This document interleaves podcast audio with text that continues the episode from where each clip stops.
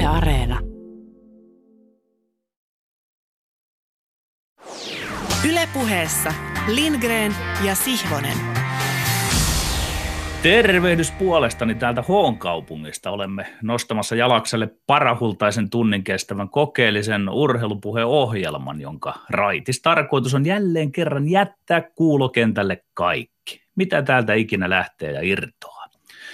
Esityksemme jälkeen kuulija voi päähän päästyä vuorosta vapaasti arvioida ja mitata tietojen ja ymmärryksemme määrän, mitä tulee urheiluun.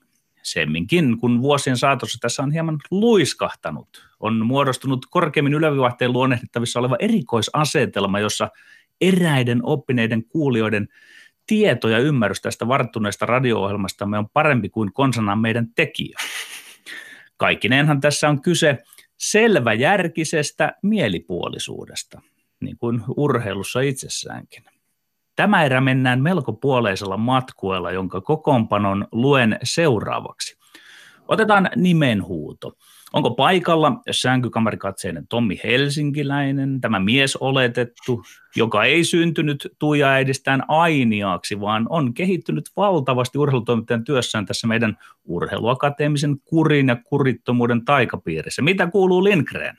No oikein hyvää kuuluu Helsinkiin, kiitos vaan. Ja, ja tota, tässä on pikkasen ollut viime, viime viikolla tällaista tota, internetissä tapahtuvaa haastelua meidän videoklippien pohjalta siitä, että minkälaiset näkymät avautuu tässä meidän videoyhteydessä. Olemme keskustelleet Petteri Siivosen kirjahyllystä. Mä olen nyt vähän koristellut tämmöistä lätkätunnelmaa tuomaan omaa studiotani parilla pelipaidalla tonne, tonne taakse.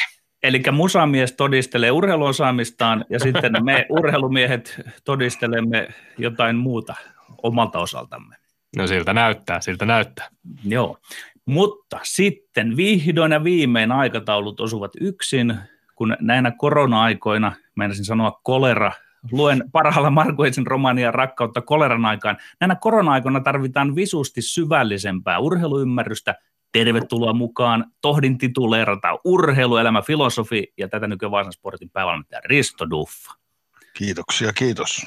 No niin, kuinka siellä Kysytään nyt sportin piirissä, miten siellä ovat koronan ikään alla päävalmentajat ja etenkin pelaajat pysyneet ja voineet pilttuussa näin ankarana rajoittuneena aikoina. Niin, kyllähän tässä vielä on, vielä on sellainen välivaihe menossa, että, että, että niin kuin kaikki tietää, tässä on seurat, seurat taloudellisesti aika kovilla ja, ja meilläkin on tällä hetkellä tämä YT-vaihe menossa ja aika rauhassa tässä nyt ollaan tällä viikolla nämä asiat varmaan selkiää ja sitten sen jälkeen ruvetaan katsoa, että mitä, mitä ruvetaan hutkimaan ja millä, minkälaisilla ryhmillä ja, ja, ja Mulla on kyllä aika selvä, selvä kuvio, jos tämä saahan tästä näin niin kuin käynnistettyä, niin miten me lähdetään liikkeelle, liikkeelle joukkueen kanssa. Kyllä tämä poikkeuksellinen aika, aika on. No, me palaamme sinuun tuota pikaa. Tässä pääset sportin ja omia asioitasi esittämään ja myös tuomaroimaan, mutta Tähän vielä terävä opetusosio, ynnä läksy. Tämä näyttäisi kuuluvan hetkinen kokeellisen urheilupuheen syventäviin opintoihin. Hyvä. Minua viehätti tuonnottain, eri, tuonnottain erikoisella tavalla, kun luin Hesarista Riku Teiskonlahden koronauutistekstin siitä, että kanadalainen Champ Tracks-yhtiö on kehittämässä mobiilisovellusta, jolla saadaan kodeista tuotettua yleisön ääntä stadioneille, joissa kohta arvatenkin aletaan pelata maailman johtavia pallolusarjoja tyhjille katsomoille. Vaan raato, kyllä minun on annettava periksi omalle vakaumukselleni annettava karttu kylpys tuollaiselle humpuukille. Onhan minun visusti varjeltava etumaisen kannattajakritiikin viljelijänä vaalian mainettani, hellittävä sen paikan yksinäisyyttäni. Kyllä minä siinä hiusmartoani raavin, että ovatko ihmiset tulossa hulluiksi, miksi pitää kiirehtiä, miksi paisutella, miksi pitää ryhtyä kaiken maailman toimenpiteisiin mokoman urheilun tähden aivan kuin ihmisten urheilusuhde ei olisi raitis, aivan kuin ihmiset olisivat omaksuneet koviakin karanteenitottumuksia, aivan kuin tässä etsittäisiin lääkettä voimakkaisiin vierotusoireisiin. Ehkä niin. Kontrastina. Minun viime lätkäkauden eräänlainen kohokohtani, jopa analyytikon urani ikimuistoisia tähtihetkiä kuunaan oli päivämäärä 12.3.2020, kun liikassa pelattiin seitsemän matsia tyhjille katsomoille. Olen ajanut nuo kaikki seitsemän peliä kaikkein tiheimmän analyysisapluunani läpi. Syöttöketjut, hyökkäys- ja puolustusrytmit, yli- ja ali- ja tasavoimaiset hyökkäykset ja puolustukset, kaksinkamppailuvoitot, taklausmäärät ja laadut, kenttätasapainot versus ylimiehitykset, kulmapelimuodot, niiden kestot, maalipaikat ja muutama muu, jotka salaan lähinnä koskien aloituksia, ylivoimia, alivoimia, vaihtorytmiä ja niiden jälkeisiä kenttätapahtumia. Johtopäätökseni.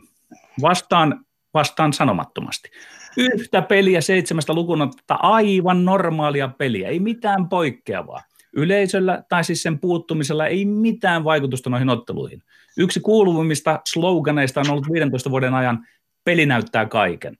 Noissa matseissa peli näytti suuruutensa, jopa itseriittoisuutensa. Se antoi ilmi, mitä ilman se tulee aivan hyvin toimeen. Vaan kiitos jääkiekko Jumalta, noissa peleissä ei ollut mitään teknologialla hoidettua ääniefektiä. Eihän yleisö osaa edes huutaa oikeassa kohdassa.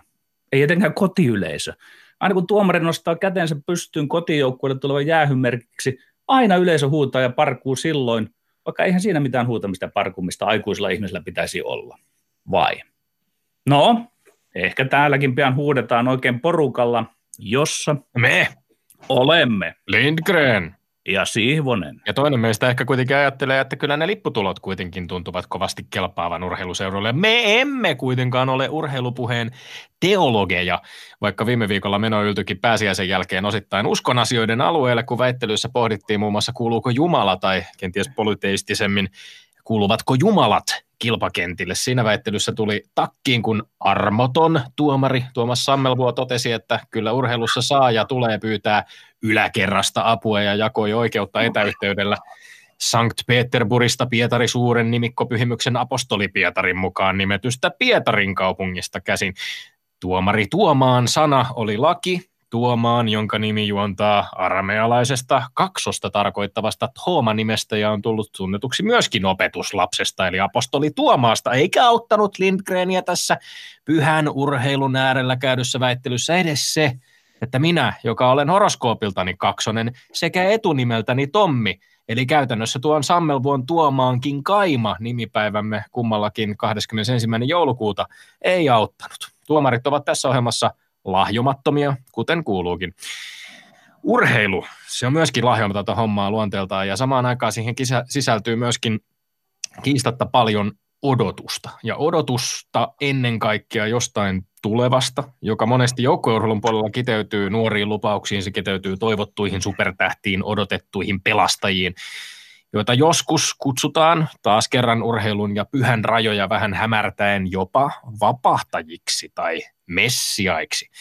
Chicago Bulls ei ollut ennen Michael Jordania voittanut koskaan NBA-mestaruutta. Michael Jordanin aikana niitä tuli lopulta kuusi kahdeksaan vuoteen, eikä sitten ainuttakaan taas sen jälkeen nyt 22 vuoteen. Tämä kahdeksan vuoden periodi riitti kuitenkin luomaan piskusesta ja surkeasta organisaatiosta, jota ei edes, joka ei edes Chicagossa kiinnostanut kovin monia maailmanlaajuisesti tunnetuksi joukkueeksi, brändiksi, ilmiöksi.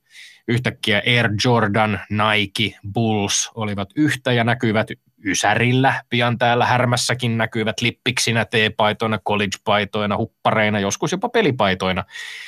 Ja tietysti näkyvät muun muassa MTV-musiikkivideoilla, räppivideoilla tai elokuvissa. Michael Jordanista ja Chicago Bullsin matkasta kuudenteen ja viimeiseen NBA-mestaruuteen kaudella 97-98 kertova kymmenosainen The Last Dance – Äh, vielä kerran Bulls suomennettu dokumenttisarja käynnistyi tällä viikolla. Äh, Suomessa tätä, tätä ESPN kanavan sarjaa voi seurata Netflixiltä ja siitä ilmestyy viikoittain kaksi uutta jaksoa. Eli tänä koronakeväänä on yksi urheilutapahtuma, joka jatkuu viikoittain viiden viikon ajan, jota ainakin korisfanit pitkällä kielellä odottavat. Ja terveisiä vaan Ilkka Palomeelle olympiakomitea, joka ehdotti meille väittelyaiheeksi sitä, että onko nykyaikaa tällainen ripotellen jaksojen julkaiseminen vai pitäisikö koko dokkarisarja saada saman tien nähtäväksi. Tällä kertaa ei, ei väittelykomissio otta, väittelykomissiomme ottanut koppia tästä, mutta todettakoon nyt, että omasta mielestäni on hienoa, että ihminen ei saa heti kaikkea haluamaansa, vaan pitää vähän odottaa. Tämä koronapandemia on luonteeltaan saanut meidät kaikki ymmärtämään ehkä vähän paremmin odotuksen luonnetta. Odotamme sitten Godota, odotamme ystävien näkemistä, odotamme pelien jatkumista tai odotamme uusien Jordan Dokkarin jaksoja. Odotamme ja odotamme yhdessä. Michael Jordania ei Chicagoon profeetat luvanneet, eikä häntä moni välttämättä osannut edes odottaa, mutta ei ole liiottelua kutsua Jordania, Chicagon tai ehkä koko NBAkin messiaaksi pienellä M-kirjaimella. Kreikan kielen Kristus, Kristos on käännös hebrean kielen sanasta messias eli masha, joka kirjaimellisesti, tar- kirjaimellisesti tarkoittaa voideltua, valittu vapahtaja, lunastaja, pelastaja. Nämä samat ajatukset kohdistuu usein etenkin pohjoisamerikkalaisessa ammattiurheilussa drafteihin, varaustilaisuuksiin, jossa yksi kerrallaan seuraorganisaatiot pääsevät valitsemaan itselleen pelaajia ja odottavat tietysti jokainen löytävänsä sen hiomattoman jalokiven, josta sitten jossain vaiheessa tulee superstara. Tänä viikolla torstaina käynnistyvä tai tätä äänitettäessä käynnistyvä, mutta tätä kuultaessa jo käynnistynyt NFLn drafti on seuraava mahdollisuus amerikkalaisen jalkapallon ammattilaisseudulle löytää oma tuleva supertähtensä. Ja kun minulla on tässäkin ohjelmassa monesti ääneen lausuttu Cincinnati Bengalsin fanittamiseen liittyvä vamma, niin voin luvata, että ykkösvaraus tässä draftissa, joka on siis Cincinnatilla, ja kotiosavaltion Ohioon oma poika Joe Burrow, lähes sata varmasti siis Bengalsin valitsema uusi pelirakentaja, on sellainen kaveri, jonka avulla NFLn surullisimpiin kuuluva seura voi ehkä, kenties, joskus tässä lähivuosina nousta sieltä pohjamudista kukkulan laelle kohti mestaruutta, ehkä, ehkä jopa mestaruuksia. Kuka tietää, odotus jatkuu. Odotus viikon väittelyaiheesta ei sen sijaan jatku, vaan käymme seuraavaksi kiinni näihin kysymyksiin, jotka ovat yksi. Serbialainen tennistähti Novak Djokovic sanoo vastustavansa rokotuksia ja jatkaa, en haluaisi joutua pakotetuksi ottamaan rokotetta, että pääsen matkustamaan.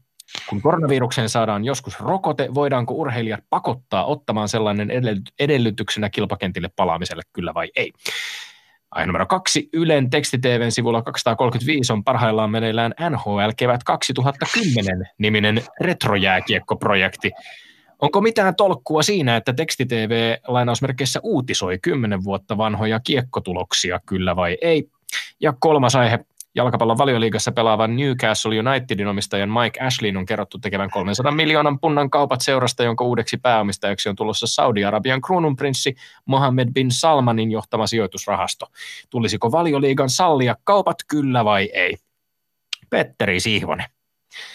Joo, sitä ollaan käyty kaiken maailman ohjelmissa puhumassa valmentajana ja nyt ollaan siellä taas ihan toimittajana mikrofonin äärellä ja toimittaja joutuu myöskin kisailemaan siellä. Nyrkit heiluu, eli eikö hän lähetä tahkomaan? Onko valmiina? Erittäinkin valmis. No niin, loistavaa. Pistämme siis kellon käyntiin heti, kun olemme lukeneet vielä tämän ensimmäisen kysymyksen uudelleen. Tuomarikin näyttää erittäin valmiilta. Ready.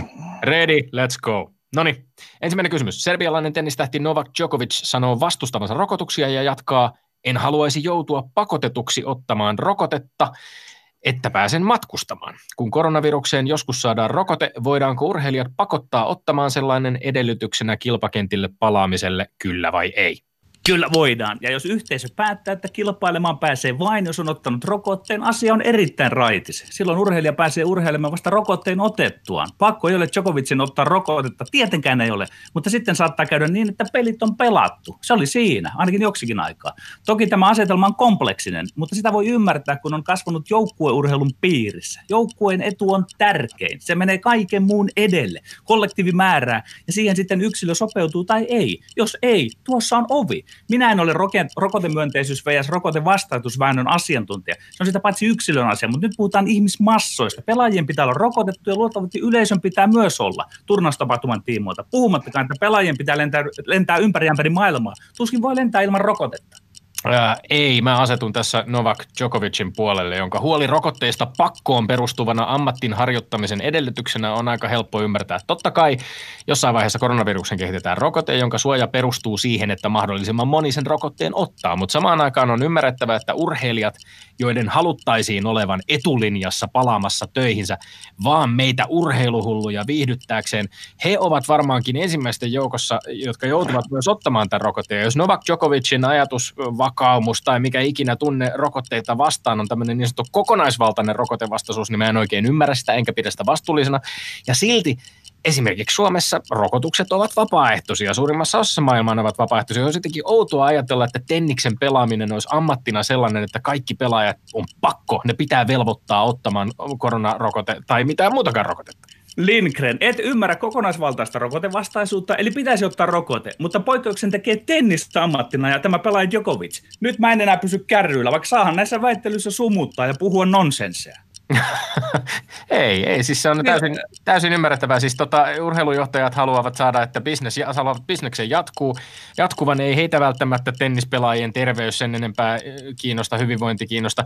Tätä voidaan perustella ihan yhtä lailla sillä, että, että välttämättä niin kuin siinä vaiheessa, kun rokotetta ei ole kauheasti vielä edes ehditty testata, tai kun, niin heti ensimmäisenä tennispelaajat ovat ne, jotka joutuvat tätä ottamaan, että pääsevät matkustamaan ympäri maailmaa. En mä ymmärrä, miten sellainen pakko voidaan. Eli, eli, niin, ei, sinä kierrät tätä Djokovicin tapausta, että otan nyt kantaa siihen, että jos hän haluaa olla osa yhteisöä ja rokote vaaditaan, niin kai hänenkin täytyy minun arvioni mukaan silloin suostua tähän. Joukkuepeli on tätä, että tehdään yhteisön ja joukkueen sääntöjen ja kaikkien ehdoilla. No hän totesikin, hän on älykäs kaveri, hän totesikin, että tällä hetkellä hän ajattelee, että ei haluaisi ottaa rokotetta, mutta että saattaa muuttaa mieltään myöhemmin. Ja hän, hän, hän, hän luonnollisesti näin, mutta mä, tässä on niin kuin omituista ajatella, että tennismaailma oli olisi jotenkin se, joka niin kuin nyt olisi kaikkein kriittisimmässä tilanteessa, jossa pitää pakon edessä kaikille saada. Kyllähän se laumasuoja syntyy, vaikka suurin osa ottaisi rokotteen. Älä sotketa nyt tätä tennistä tähän sillä lailla. Siis tämä pätee kaikkiin urheilijoihin, että jos pitää rokote ottaa, niin se pitää ottaa ja myös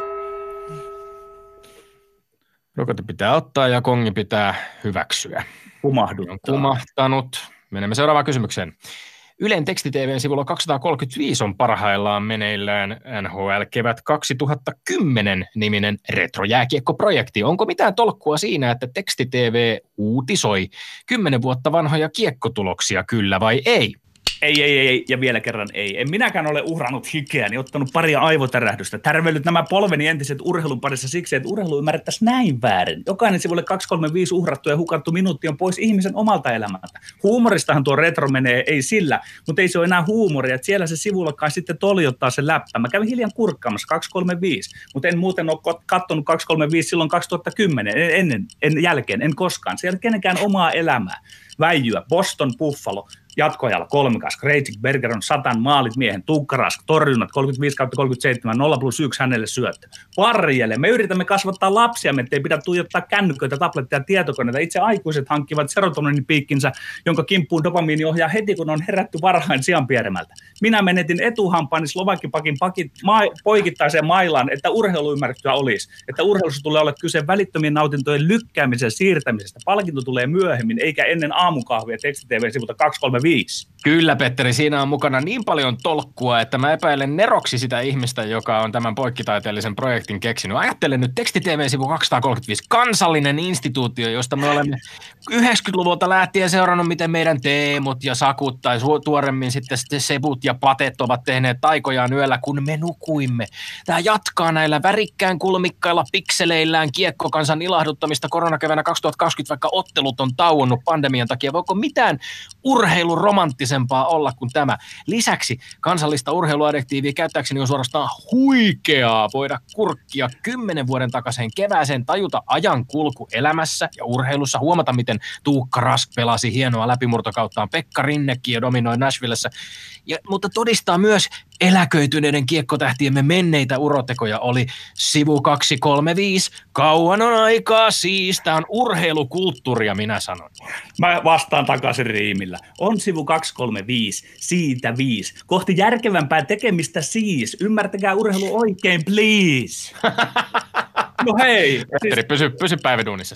Virpi Sarasvu on omaa, omaa sukua Kuitusen sanoen, hei, ei tää, ei Aikku, ei tää on niin vakava. Hei Petsku, ei tää on niin vakavaa. Automaatti latoo tekstiteemeen-sivulle tulokset otteluista, jotka on pelattu kymmenen vuotta sitten. Lätkäfanit saa vähän retrosisältöä elämäänsä. Yhtään työtuntia ei keneltäkään kulu. Informaatio löytyy paikasta, jossa muutoin ei olisi mitään informaatiota. Mikä tässä on ongelma? Urheiluromantiikka. Mä opetan, mitä tarkoittaa romantiikka akateemisesti. Se painottaa mielikuvitusta ja vapautta, eli kaikkea muuta kuin 235 numerot ja tilastot. Musiikissa romantiikka on syvällisempää otetta, eli ei Herra tämä ole urheiluromantiikkaa. Ai on, eikö kymmenen vuoden etäisyys mukaan anna mielikuvitukselle tilaa ja nimenomaan sille romantisoinnille ja jopa nostalgisoinnille, joka ei ole mikään kirosana? Nostalgia, nostalgiaa se on, mutta se on väsynyttä nostalgiaa, missä ei oteta uutta aktiivista otetta suhteessa urheiluun eikä elämään. Se, se on, se on, se on urheilu. ongelma. Se pelkäät varmaan viivelähtöjäs puolesta, mutta ei ne...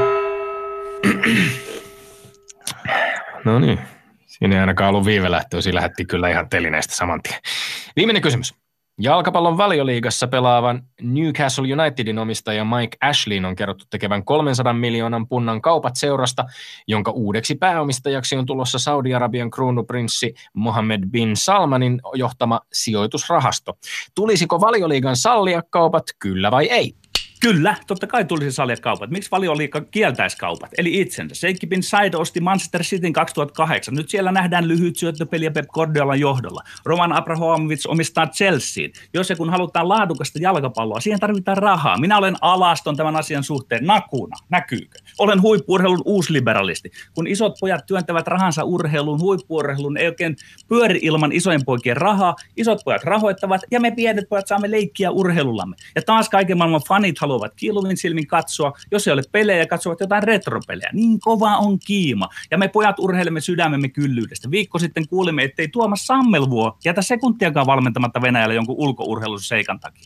Ja että tämä Newcastle olisi täysin raitis tapaus. Nythän siellä toteutuu vihdoin se, mitä fanit ovat halunneet äänekkäästi kymmenen vuotta. Nykyinen omistaja Mike Ashley ulos. Miksi? Koska hän on sellainen kunnianhimoton kitupikki, joka ei käytä riittävästi tadaa rahaa. Ei missään nimessä pitäisi valioliigan sallia tätä kauppaa, jonka seurauksena perinteikäs valioliigaseura muuttuisi käytännössä vieraan valtion omaisuudeksi, eikä minkä tahansa valtion, vaan maan, jonka kruununprinssi eli varapääministeri eli puolustusministeri Mohammed bin Salmanin epäillään murhauttaneen Washington Postin kolumnistin journalisti Jamal Khashogin. Valioliigalla on olemassa sääntöjä ja kriteerejä, joiden perusteella ihan ketä tahansa rikollista ei pitäisi päästää seuraamistajaksi, ja siinä vaiheessa, kun esimerkiksi ihmisoikeusjärjestö Amnesty International joutuu kirjoittamaan kirjoittamaan valioliigan johdolle ja sanomaan, että nämä kaupat on vaarassa tehdä liigasta pätsin, eli höynäytettävän hölmön. Pitäisi vetää edes jonkinlainen raja seuraamistajien suhteen. Jyrkkä ei murhaajille valioliigaseuraajan omistaja-aitiossa, Petteri. Mä olen melkein sanaton murhaajille, ennen kuulumatonta. Lindgren perustaa Helsingin studionsa yhden miehen kenttäoikeuden. Ai, ai jaa, kun, kun, toteaa, kun toteaa saman, että minkä, minkä siis Yhdysvaltain senaatti on todennut, että, että äh, tämä kruununprinssi on käytännössä vastuussa Jamal Khashoggin murhasta. Niin, käytännössä on sitä, sillä spekuloidaan, mutta tajuatko Tommi, että tavallaan sinä ja fanit... No, olet... tuomio eikä mitään spekulointia. Tommi, tajuatko, että sinä tavallaan fanina ja teitä kaltaiset olette tämän siirron takana. Newcastlen faneille ei kelpaa säällinen jalkapallo. He haluavat nostaa kilvoitteluun neljän, viiden suurimman joukkoon itsensä. Se on heidän ansiotaan tai vikansa tämä. Tämä on se tahto, että tulee parempaa urheilua ja rahaa siihen tarvitaan. Että puhut vaan niin kuin rahasta, rahasta, jos tarvitaan laadukasta jalkapalloa, tarvitaan myös rahaa. Ilman mukaan mitään eettisiä säännöstä ja sen rahan, ra, rajan pitäisi olla todellakin niin tiukka, että sen pä, läpi ei pääse tällainen läpipoliittinen urheiluvalkopesu eli sportwashing. Tämä on pahimmasta päästä imagopolitiikkaa, kasvojen kohtusta, geopolitiikkaa, ei, ei, ei. Joka, joka vedät tällaisia pieniä söpöjä pikku performansseja siitä, että urheilua ja politiikkaa ei pidä sotkea. Et onnistu näkemään sitä, miten läpipoliittista tällainen on. Tommi, sinun rakastamasi urheilu lakkaisi välittömästi, jos noita sinun ehtojasi toteutettaisiin. Eli kaikki Sinä pelaat, pitää hyväksyä urheilussa. Ei, ei, kaksi, kaksilla korteilla pelaat. Se raha otet... Kaksilla korteilla, kaksilla korteilla, kolmella kysymyksellä, kahdella väittelijällä pelattiin tänään ja aivan pienen hetken päästä kuulemme, mitä mieltä Risto Duffa on tästä meidän pelipäivän suorituksista. Ylepuheessa Lindgren ja Sihvonen. No niin, Mikkeli. tuomariaitio sijaitsee Mikkelissä ja sieltä, sieltä nyt sitten tuomiota langetetaan. Samoin kenttäoikeus tässä, tässä kohdin. Myöskin raskas kenttäoikeus. Kyllä, olemme, olemme valmiit ottamaan vastaan tuomiot ja, ja tota, sä voit päättää, missä järjestyksessä edetään, mennäänkö kronologisesti? No, ei, no ei, ei, ensinnäkin näistä, näistä aiheista. Tässä oli kaksi tämmöistä niin kuin moraalista, moraalista kysymystä ja sitten kolmas, kolmas oli tämmöinen, tämmöinen, tämmöinen hupiosaston äh, niin kuin urheilu, urheiluviidekäyttöpuolen puolen tuota, niin tämä keskimmäinen kysymys. Mennään järjestyksessä. Mennään järjestyksessä. Tuota, niin, Joo, eli ensimmäinen kysymys. kysymys. oltiin joo, Tenniksen, Novak Djokovicin niin. ja rokotteiden äärellä. Joo. No, ky- kyllä, mä, kyllä mä tässä niin kuin Tommi, kun Tommi rystylyönti, rystylyönti niin kanto verko, verko yli ja jäi, jäi myös sinne. Tietenkin tämä pikkasen, jos kysymystä voi kritisoida, niin siinä on se, että tässähän spekuloitiin tämmöisillä sekundaarisilla pikkuseikoilla, eli ei tiedetty, että kielletäänkö tennis ilman rokotteita, että tämä oli vähän silleen niin kuin huono, huono kysymys, mutta ihan jos arvioisi tota dialekteikkaa, niin kyllä mä siinä Tommi, Tommi oli niin kuin uskottavampi. Hmm, sillä se tulee. Si, si, Tämä jopa, jopa hieman yllätti itseni, mutta tota, hyväksyn ehdottomasti totta kai, koska vähän tuntui siltä, että on semmoinen vielä aamukankeus, mutta tota, musta tuntuu, että se oli ehkä meillä molemmilla vähän. Tästä lähti liikkeelle siis siitä, että tennisvalmentaja Amelie Moresmo totesi tällä viikolla, että käytännössä ei rokotetta tarkoittaa ei tennistä. Ja, ja tietysti kun tennis on, niin kuin, tenniksen ATP-VTA-kiertueet on, on niin kuin luonteeltaan sellaisia, että ne vaativat jatkuvaa matkustusta. Eli jos näitä turnauksia aiotaan, aiotaan pyörittää, aiotaan tätä tennissirkusta jatkaa, niin, niin se tulee vaatimaan niin kuin, varmaan aika tarkkoja toimia sen suhteen, että miten tällainen kansainvälinen valtavaa matkustamista vaativa, vaativa laji voi, voi jatkua. Toisin kuin nyt vaikkapa siis jos ajatellaan kansallisia liigoja, jotka operoivat niin kuin yhden maan rajojen sisäpuolella. Mm, mm, mm. Mutta se, Mut, se, siinä vähän se, se kysymys oli pikkasen niin kuin, mun mielestä teidän molempien jäykkyys verkkopelissä niin johtui siitä, että se ei, se ei ollut kuitenkaan semmoinen selvä, että nyt on kielletty tai ei ole kielletty. Kyllä, spekuloitiin jo niin. lähtöasetelmassa, aivan totta. Niin. Aivan totta. Tomilla oli parempi verholta nousu verholle Lasku ja näpy, näpy, näpy. Kyllä, Verho, kyllä. Verhopeliä. Joo, no sitten toinen, toinen tota, niin, kysymys oli tämä tekstitvn 10 vuotta vanhat NHL. Viihdepläjäyksemme. Niin, niin tämä nyt on niin naurettava asia, että mä, mä en pystynyt arvioimaan sinänsä teidän väittelyä, koska se, se on, mä vasta huomasin tämän ja mun piti ihan tarkistaa tuolla, että siis onko todella näin? Mä luulen, että tämä on joku niin kuin aprillipila. Kyllä. Ja tässä niin kuin ei ole mitään järkeä. Et se, että, että niitä nyt katsotaan niitä pelejä, niin siinä voi olla se nostalgiajärki, mutta että niitä katsotaan tekstiteeveltä, niin ei siinä ei, mä en, niin kuin, mä en päässyt arvioimaan teidän väittelyä, koska tämä asia sinänsä oli niin absurdia älytön että, että tota niin, mun mielestä tässä oli Petteri, Petteri.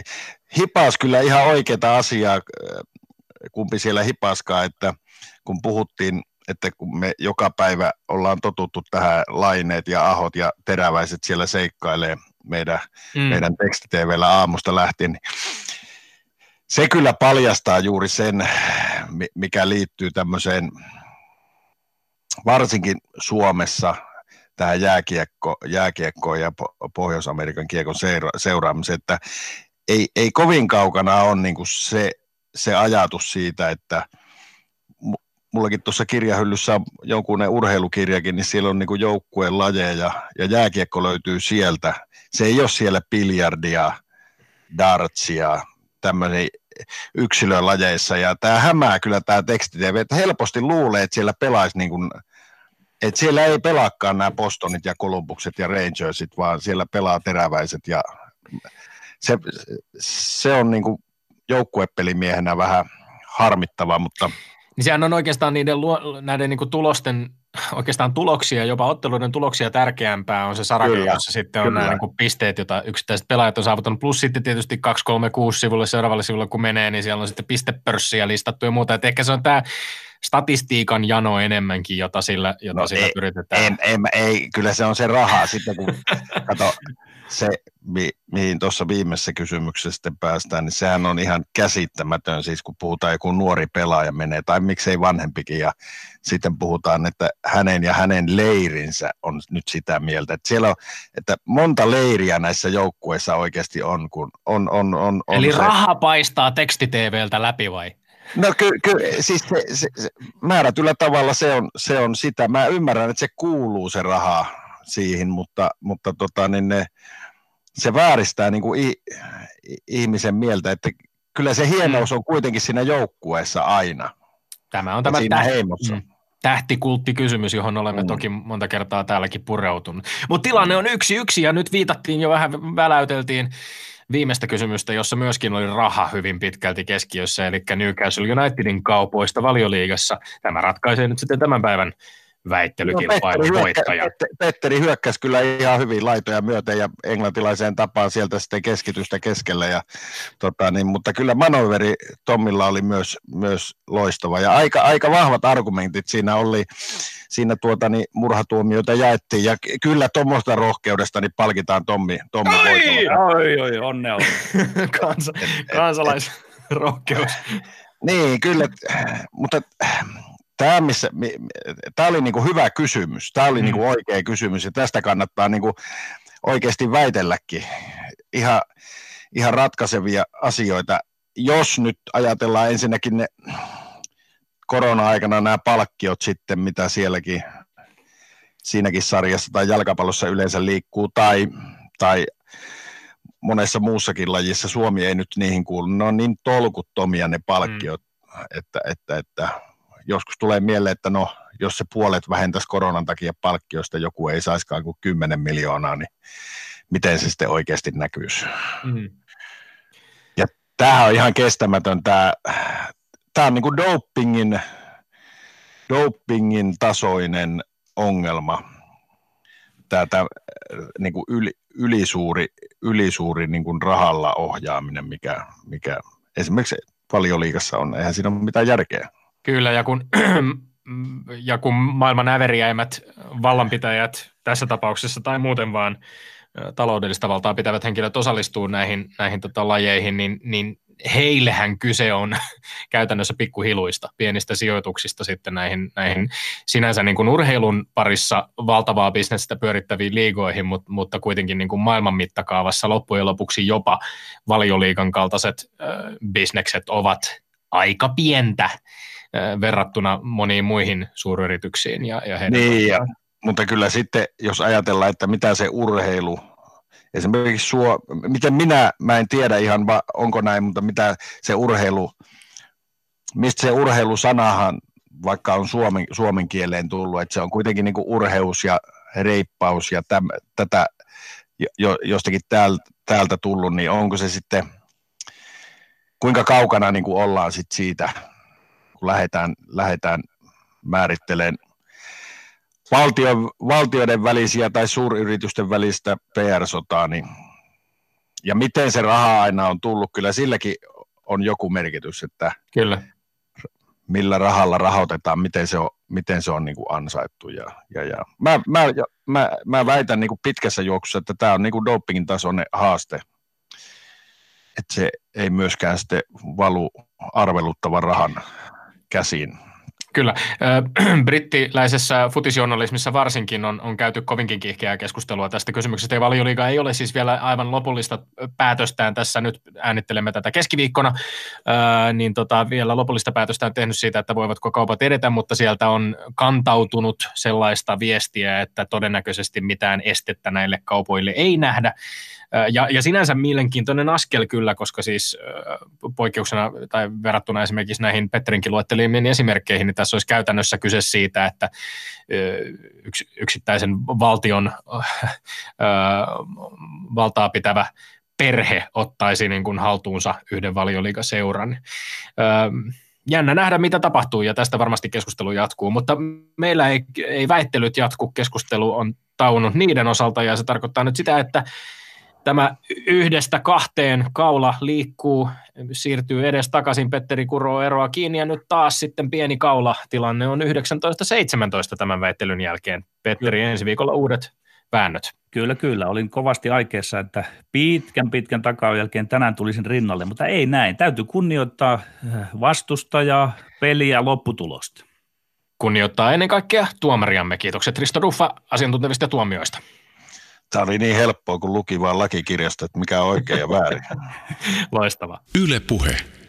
No niin, äh, Risto Duffa, mä, mä haluan aloittaa tällaisella Juuso Pekkisen ohjelmassa tällä kanavalla syyskuussa 2018, itse asiassa 11. syyskuuta tarkalleen. Olit, olit toimittaja Pekkisen apuna ohjelmassa, jonka nimenä oli Laita mut näkemään jotain lätkässä, jossa Pekkinen erittäin ansiokkaasti, tämä oli siis kokeellista urheilupuhetta, jos mikä, mm. yritti muun muassa sinun avullasi saada itseään kiinnostumaan enemmän lätkästä. No tuossa ohjelmassa sä sanoit heti alkuun, että jääkiekossa on kyse ennen kaikkea leikistä ja viihteestä, ja jos näin on, niin leikki ja viihdehän eivät perusluonteeltaan ole, tai niiden ainakaan tulisi olla kovinkaan vakavia asioita.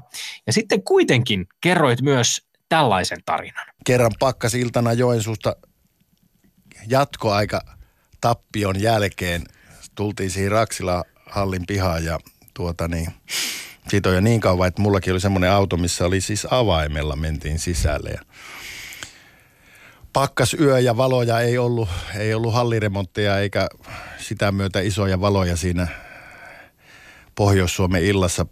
Ihmetteli, että kun ei lukot aukea ja puhalteli ja varmaan kielelläkin työnsi sinne lukkoon, että se sitten se loppujen lopuksi aukesi ja ajoin, ajoin kotiin ja siihen keskustaan ja meillä oli siinä semmoinen parkki, parkkihalli ja aamulla sitten lähdin pois. Ää, aamulla lähdin töihin ja menin siihen autolle ja katsoin, että no mikäs tässä on, kun, kun mikään lukko ei auennut. Ei edes perä, peräkonti lukko. Niin se, siis ihmisulosteella, eli paskalla oli valeltu ne lukot.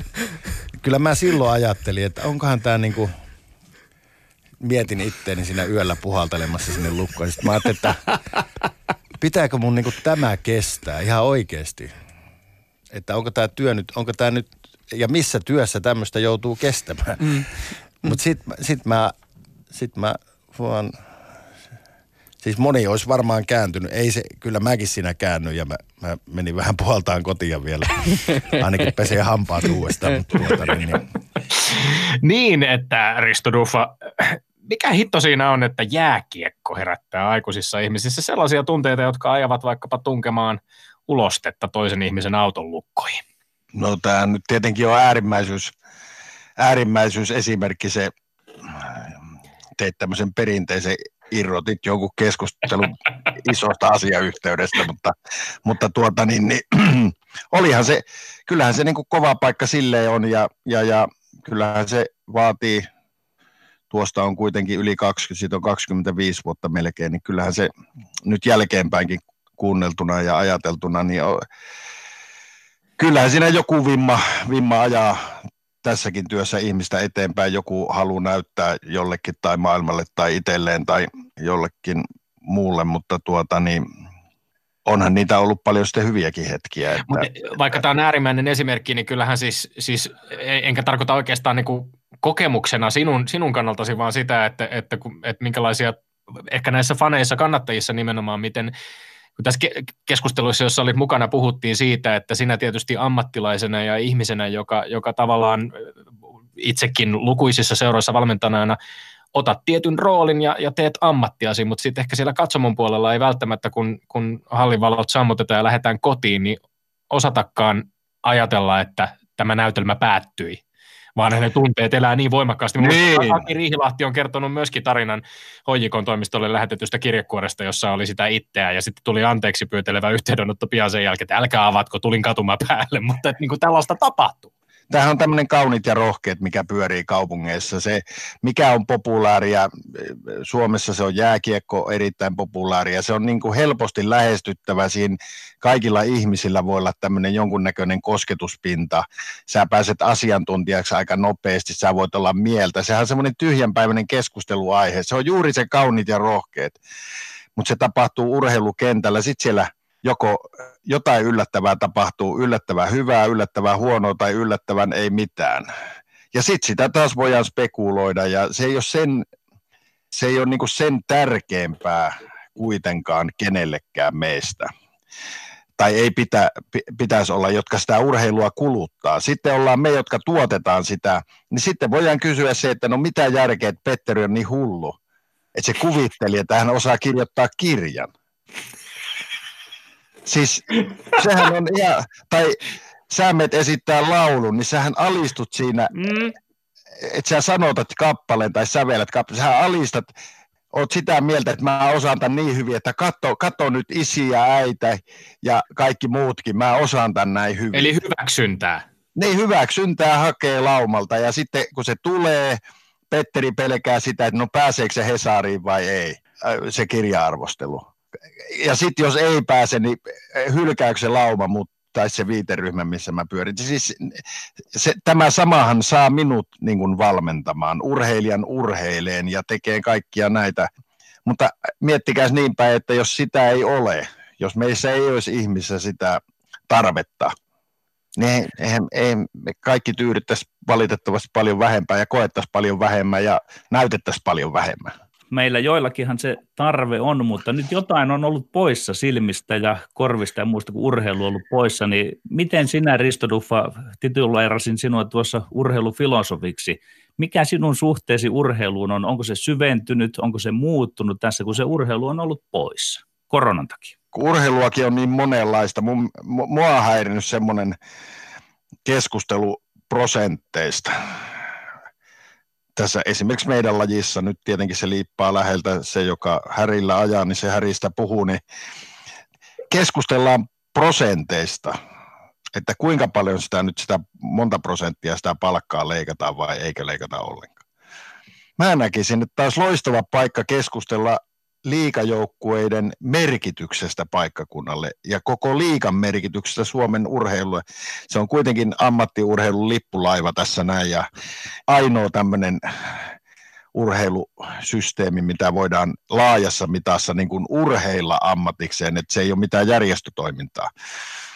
Se on loistanut niin kuin poissaolollaan. Mutta sitten on erikseen se kaikista tärkein urheilu, mikä taas näkee nyt tuossa, mulla on vielä 15-vuotias nuori, nuorin poika ja paljon keskustelua tässä päivittäin käy ystävien kanssa, siellä on lapsia paljon, eli tämä lasten liikkuminen, ja nyt kun se otetaan se urheiluseurat sieltä arjesta pois, ja niiden järjestämä toiminta, koululiikunta, kaikki liikuntapaikkoja on paljon kiinni, se se vasta onkin iso ongelma. Ja sitten mä sanon, että siitäkin, niidenkin kolmannen sektorin järjestämästä tästä tämmöistä liikunta- ja terveyskasvatuksesta, niin siitäkin puhutaan niin kuin yllättävän vähän.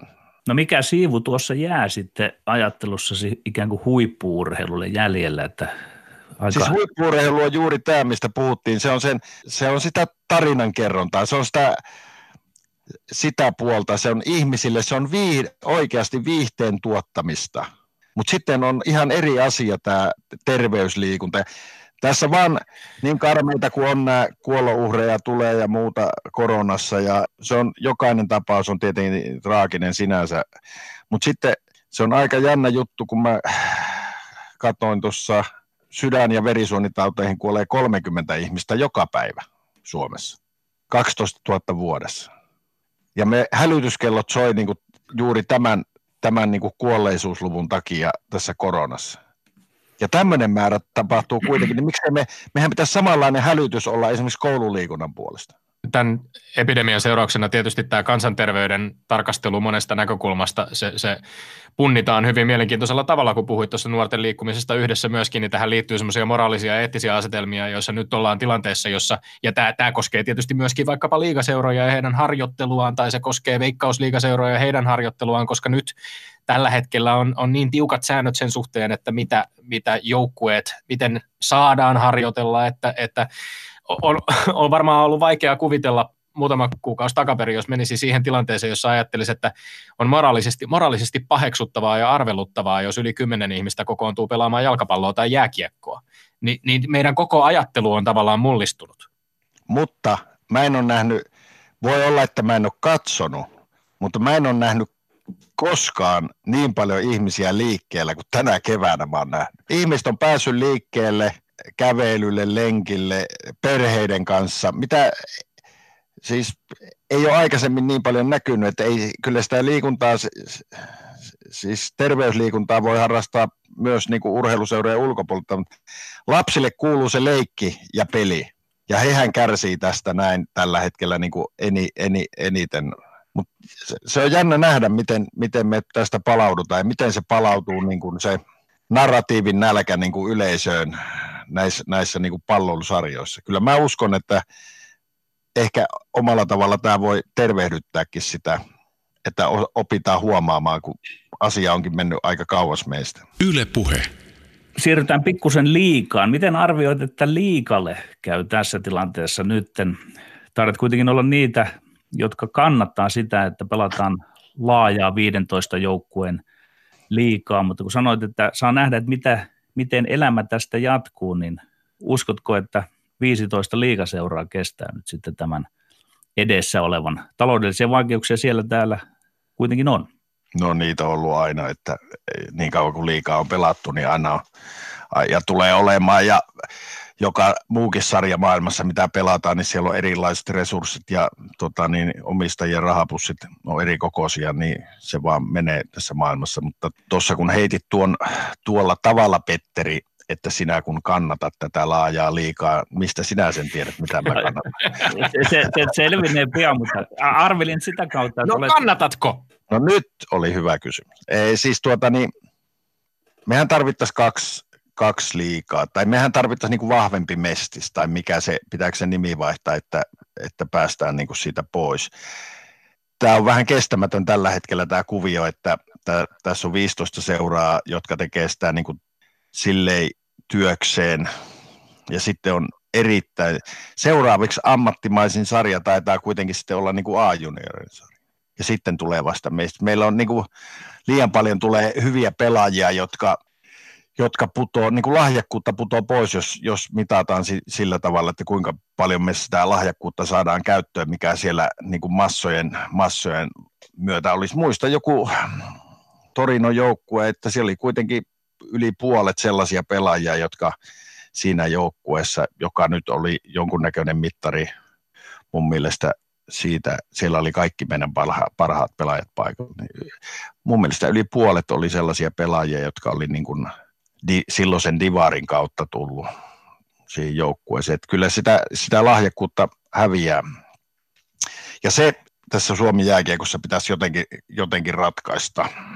Entäs semmoinen näkökulma, jos minä heittäydyn nyt sitten puolustamaan sitä 15, että jos, jos on realismia, että ei saada ammattila- kahta ammattilaissarjaa, niin palaan niihin, kun olet puhunut siitä narratiivista ja kertomuksesta, hmm. niin eikö ole hyvä kuitenkin, että Suomessa elää 15 paikkakunnalla – vahva kertomus sen sijaan, että joku matemaattisesti ajattelee, että olisi järkevämpää pelin ja muun kannalta, että niitä olisi vain 12. Eikö se ole jonkunlainen rikkaus kuitenkin Suomessa? Että... No sehän on semmoinen rikkaus, että se on yksi tärkein tekijä nähdäkseni, minkä takia nuorisomaajoukkueet on pärjännyt nyt viime vuosina. Et kun mä joskus olin siinä 2000-luvun vaihteessa monta vuotta siinä 20 mukana ja siis eihän siellä tullut sellaisia joukkueita, jo, jo, jo, että meidän pelaajistossa joku saattoi olla neljä, viisi parhaina vuosina, saattoi olla niin kuin liikapelaajia. Nyt pääsee niin kuin nuoret pelaajat ammattilaissarjaan, ammattilaisolosuhteisiin, ohjelmiin, siihen programmeen kiinni, ja kyllähän se nyt on selvästi nostanut meidän nuorten pelaajien tasoa. Että onhan se nyt selvää, että onko meillä kolme joukkuetta enemmän tai vähemmän, se on noin sata työpaikkaa niin ja nuorilta pelaajilta ehkä ensimmäisenä pois ne 60 pelipaikkaa. No osa, osa ainakin niistä, osa ainakin niistä, että en mä näe sitä niin kuin ongelmana sitä 15 joukkuetta. Mä näen ongelmana sen, että kyllä Suomessa voisi olla 20 joukkuetta. Sulla on kokemusta myöskin sitten sieltä Mestiksessä valmentamisesta, Mestiksen mestaruudesta, äh, mestaruuksista ja, ja, ja siitä sitten, että kun se loikka on tavallaan otettu, on itsekin, äh, muistan elävästi esimerkiksi, kun tota, äh, kun on ollut Kuopiossa joskus keikalla, kun Kalpa on varmistanut Mestiksen voiton. Kyllähän se tarina, vaikka siinä vaiheessa ei pelata sitä ammattilaisliigaa, niin se tarina ja se paikallisuus voi ihan yhtä lailla tällaisen niin kuin alemmalla sarjatasolla – mestaruuden voittavan joukkueen ympärille kietoutua, joka, joka koskettaa niin sanotusti koko kylää, koko kaupunkia. Eihän se sen tunteen vahvuus ole osaamisesta, siis pelaajien osaamisesta tai, tai niin kuin kulisseista kiinni. Mulla kun on ollut kaiken näköisiä asioita, niin kuin missä on saanut olla mukana, niin en mä nyt näe, että me vaikka noustiin, noustiin tuota niin, mestikseen – niin ne pelaajat siinä, että sitten vaikka pelaajat jossakin MM-kisoissa, että ne olisi antanut niin kuin enemmän itsestään siellä. Okei, ne on taitavempia pelaajia, ne on parempia pelaajia. Kulissit on hienommat. Mutta eihän ihminen, jos se on tosissaan ja se on tärkeää ja se heittäytyy siihen, niin eihän se, eihän se niitä kulisseja katso. Mä oon ollut myös semmoisessa MM-kisoissa, että mun mielestä me ei ollut niin kuin kolmosdivisiona tason kummosempaa heittäytymistä, kun pelotti niin paljon, että, että, että miten tässä käy, tai joku muu. Et kyllähän te tiedätte niin kuin esiintyjänä, että eihän se, eihän se, sä oot joko täyttä tai et ole täyttä. Eikä se, Tähän... ei, ei NHLssäkään kaikki, se, se näyttää hienolta, mutta sitten kun keskustelee niiden itse suorittajia ja siellä e- elää, eläneiden ja eläjien kanssa, niin ei se, ei se nyt aina niin fantastisen auosta sielläkään ole se heittäytyminen siihen asiaan. Niin, tämä heittäytyminen ja antautuminen, se, se linkittyy myöskin siihen jo, mihin viittasit aikaisemmin, se hyväksynnän hakeminen ja ehkä muistan, kun tästä, nimenomaan tästä Juuso Pekkisen ohjelmassa, jo viittasin aikaisemminkin, niin puhuit myöskin riittämättömyyden pelosta ja sitten ihan myöskin niin kuin fyysisen kivun pelosta, mutta varmaan monenlaisista peloista, jotka liittyy myöskin esimerkiksi jääkiekon pelaamiseen. Onko, tämä on yksi sellainen kysymys, joka tekee mieli kysyä, teitä on nyt kaksi lätkäjätkää siinä, mutta että niin kuin kysyä kiekkoihmisiltä, että onko, onko jääkiekko nyt sitten jotenkin vielä meillä sellainen uhoavan maskuliinisuuden linnake, jossa ei sovi puhua ääneen pelosta? Petteri, onko sulla tähän? no, niin. Yritän väistää. Minä, minä väistän, koska t- täällä on vanhempi upseeri paikalla nyt vastaamassa. No sehän on ihan selvä, että ihminen kokee kaikkia niitä, niitä tota, niin, inhimillisiä tunteita, pelasit sä jääkiekkoa tai oot, oot tuota, niin, musta nämä, niin kuin, nämä kamppailulajit on niin kuin hyvä esimerkki siitä, että, että, että millä se niin kuin peitetään. Siellä on kaksi asiaa, mitkä, jos sä menet nyrkkeily, nyrkkeilysalille, sähän näet sen, jos on siis oikeita nyrkkeilijöitä, sä näet sen kunnioituksen sieltä – sä kaikki kunnioittaa sinänsä toisiaan, koska ne tietää, että, että jokaiselle tulee vastaan sä joudut kohtaan sen pelon, tai paini, judo, kaikki, kaikki tämmöiset lajit. Jopa kuolemanpelon. Pekka Mäki meillä tässä ohjelmassa puhuu siitä, että se on nyrkkeilijällä aina ihan kyllä, läsnä, jopa pahimmasta. Mm. Ja sitten, sitten siinä on se toinen puoli, että sitten isoissa titteliotteluissa se näkyy miten se näkyy? No se näkyy niin semmoinen yliuhona, koska sä yrität suojata, sun on pakko tehdä se viholliskuva ja sitä kautta niin kuin hakea semmoinen yli, yliaggressio ulos kilpi. Ja jääkiekossa ihan samalla, jää, jääkiekko on ihan samalla tavalla, että, että onhan se nyt kumma, jossa se on täynnä, jokainen vaihto on täynnä sellaisia tilanteita, jossa pelaaja joutuu valitsemaan sen tutka liikkuu sillä kentällä, missä minä olen, missä kiekko on, missä omat on, missä vastustaja on, mitkä, mikä on liikesuunta, vauhdit, ja sitten sä valitset, että kuinka rohkea sä oot. Se on itsestään selvä, ja sitten on kaiken näköisiä historioita, sulle on sattunut tämmöisessä tilanteessa, sulla on sattunut aikaisemmin, sä, sä joudut koko ajan punnitsemaan niin sen, sua fyysisesti uhata ja sä joudut punnitsemaan sitä, sitä koko, koko ajan. Sitten on toinen tämä epäonnistumisen pelko, joka liittyy niin kuin kaikkeen suorittamiseen, että mä huudan sille maailmalle, kato nyt mä osaan tänne, mä hullu kirjoitin tämän kirjan.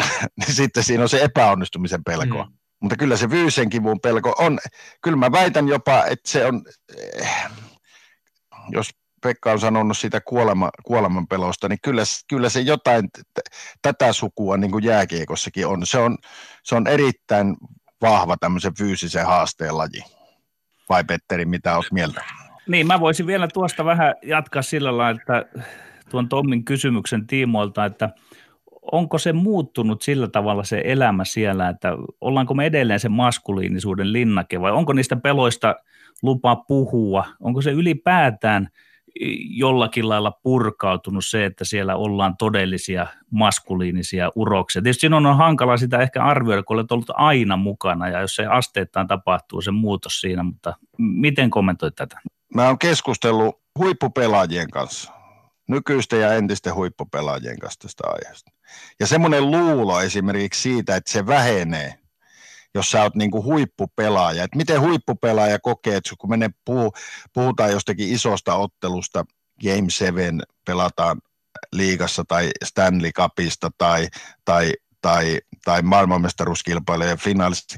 Koko ajan jokainen urheilija miettii sitä omaa riittämättömyyttään ja sitä semmoinen niin kuin riemu edellä, mennään sinne ja näytetään ja nautitaan pelistä, niin mulla ei ole kyllä kukaan vielä sitten niistä, kun ollaan päästy keskustelemaan ihan aikuisten oikeasti asiasta, niin sanonut, että näin on, että olipa hieno mennä sinne Stanley Cupin finaaliin.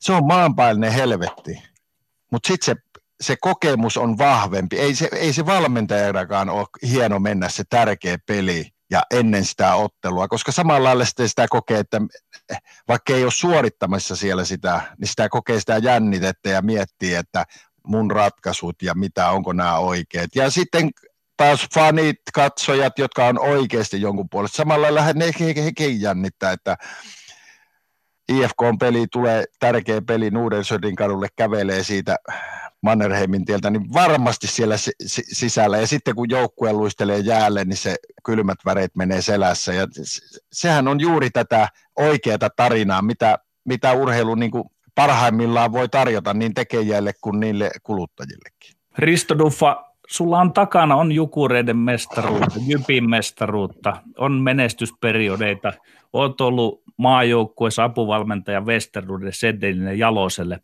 Ensin haluan kysyä, että mitkä ovat olleet urasi sittenkin pitkän urasi kohokohdat? No kohokohta on kyllä helppo nimetä, että se on tämä, että mä oon tässä 30 vuotta saanut tehdä tätä työtä sillä tavalla, että mulla on koko ajan työsopimus johonkin seuraan. Eli se työsopimus ja että et saa olla niin, et, siis mä oon, mä oon niin palkka, palkkatyössä ollut 30 vuotta työsuhteessa koko ajan johonkin seuraan. Ja sehän on niin aika kova juttu, että et, et, ei se, se, että mä saan olla tässä, vaan se, että mä oon pystynyt, tämä on kuitenkin pätkätyötä, tässä haetaan aina kiinnitys periaatteessa kahden viikon jaksoissa melkein eteenpäin nykypäivänä. Nykypäivänä, että se on, sitä mä kyllä arvostan eniten. No mikä sinua vielä motivoi kaikkien näiden 30 vuoden jälkeen? Sinä olet saisi olla, nel- saisi olla 40 vuotta. Loistava. Eli, eli vielä, vielä, on, vielä on valmennettavaa ja haluaa valmentaa. Niin, no siis kyllähän tämä nyt pitäisi mennä niin kuin ihmisen elämä muutenkin, että kyllähän tässä jotain pitäisi oppia matkalla ja viisautta tulla ja ehkä jotain, jotain jättää turhaa pois ja ei tarvitsisi koko ajan pelätä. Risto Duffa, kiitos, että olet ollut täällä jakamassa meille oppia. Meidän pitää ehdottomasti saada kutsuttua sinut uudestaan kyllä ehkä sitten ihan, ihan tota kasvotusten tuolla Pasilan studiossa seuraavan kerran, kun olet, olet tota Helsingissä jollain pelireissulla. Tässä jäi paljon paljon kysymättä, mutta, mutta on ollut mahtavaa keskustella kanssasi. Kiitos samoin. Ja sitten Tommi Lindgrenin mainekkaat urheiluterveiset. Lähetetään ne suunnistajan Minna Kaupille, entiselle suunnistajalle, josta kertova suunta kautta vaistokirja. Tässä on puhuttu kirjoista ja kirjon kir- kirjoittamisesta. Hänen elämäkertansa on julkaistu tällä viikolla ja mekin äh, Kauppi äh, kävi meillä viime kesän kynnyksellä ohjelmassamme vieraana ja keskusteltiin äh, silloinkin mielenkiintoisia asioita. Jos on tekemisen puutetta, niin Areenasta voit helposti kaivaa tuon jakson esiin liikaa ei tässä maassa ole myöskään naisurheilijoista. Me kirjoja kirjoitettu, joten onnea menestystä Minna Kaupin elämäkerralle. Me olemme Lindgren ja Sihvonen. Kiitos seurasta. Pysykähän kotosalla ja pysykähän tyylikkään. Ei muuta kuin voidetta rakoon ja ruuvi kiinni. Ylepuheessa Lindgren ja Sihvonen.